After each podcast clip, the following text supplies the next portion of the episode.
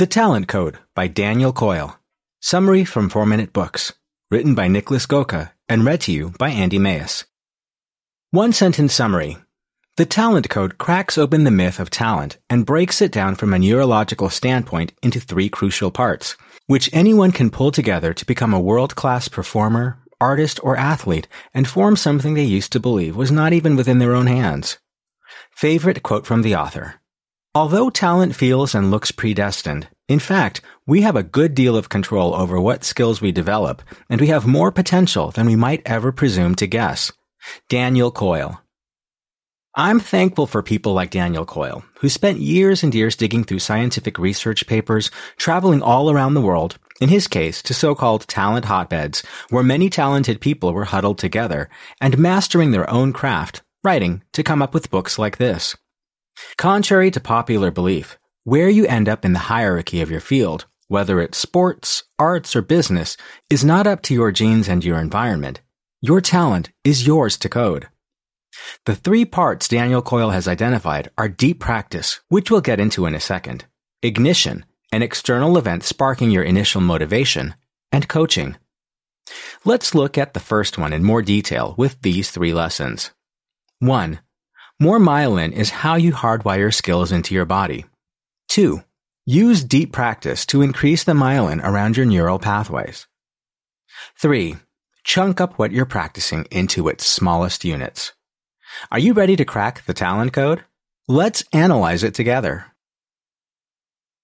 Lesson 1. You can hardwire any skill into your body by developing more myelin in your brain. Here's what happens in your brain when you think a thought. Feel angry, or raise your left foot. The electrical energy in your brain increases until it crosses a certain threshold called the action potential. Once crossed, electrons are fired off in one neuron, a node in your network of nerve cells, and start traveling towards the next. Electrons traveling along a certain set of neurons in a certain order lead you to perform a certain action or thinking a certain thought. But to get from one neuron to the next, the electrons have to travel quite the distance. To cover it, they use something called axons. Think of it as a street connecting two cities. All of your axons are covered in a fatty, white substance called myelin.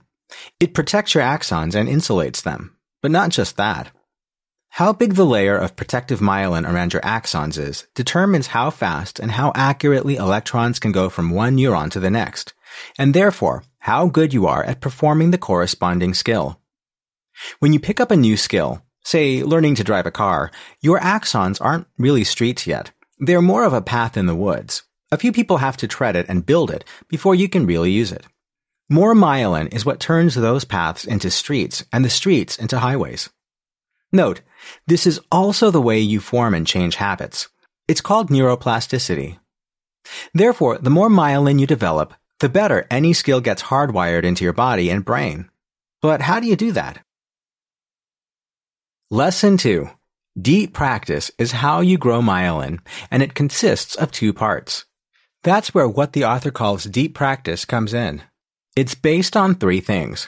1. Repetition. 2. Making mistakes. 3. Fixing them. Myelin is living tissue, which means that, like a muscle, it must be exercised to stay healthy and grow.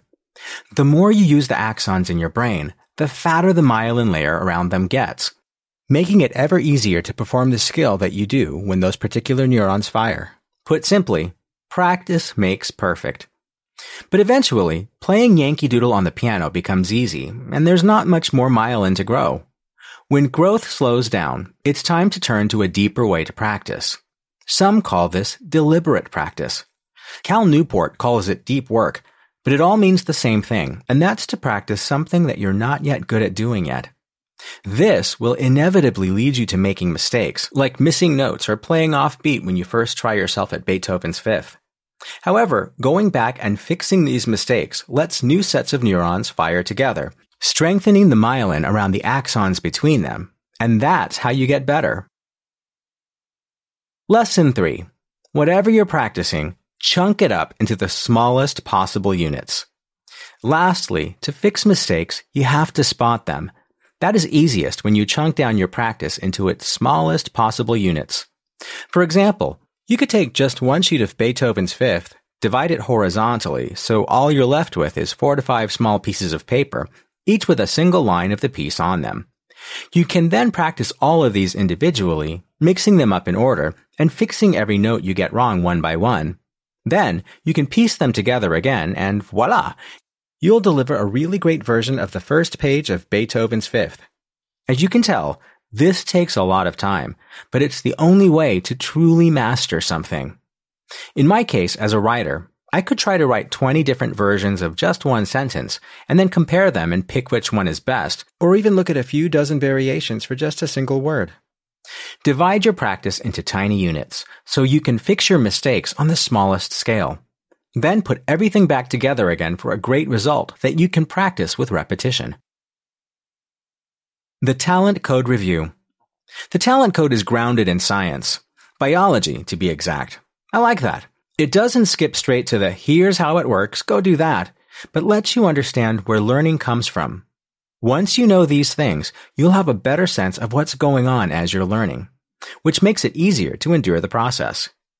Talent is awesome, but you can code your own. This book shows you how. Thumbs up for that. What else can you learn from the blinks? How it was possible that many talents were pooled together in 15th century Florence in Italy. Why talent is neither in your genes nor your environment. What makes Brazilians good at soccer? How a single igniting event can inspire and motivate generations to come. What determines how fast a baby learns to walk. How one South Korean golfer became the source of long-term motivation for many of his fellow countrymen. The two types of coaches and why they both have their place. How a master coach talks to his students. Who would I recommend the Talent Code summary to? The 31-year-old who understands the value of deliberate practice, but not where it comes from. The 72-year-old who just decided to pick up a new hobby and become a master of retirement. And anyone who tries to become a world-class athlete.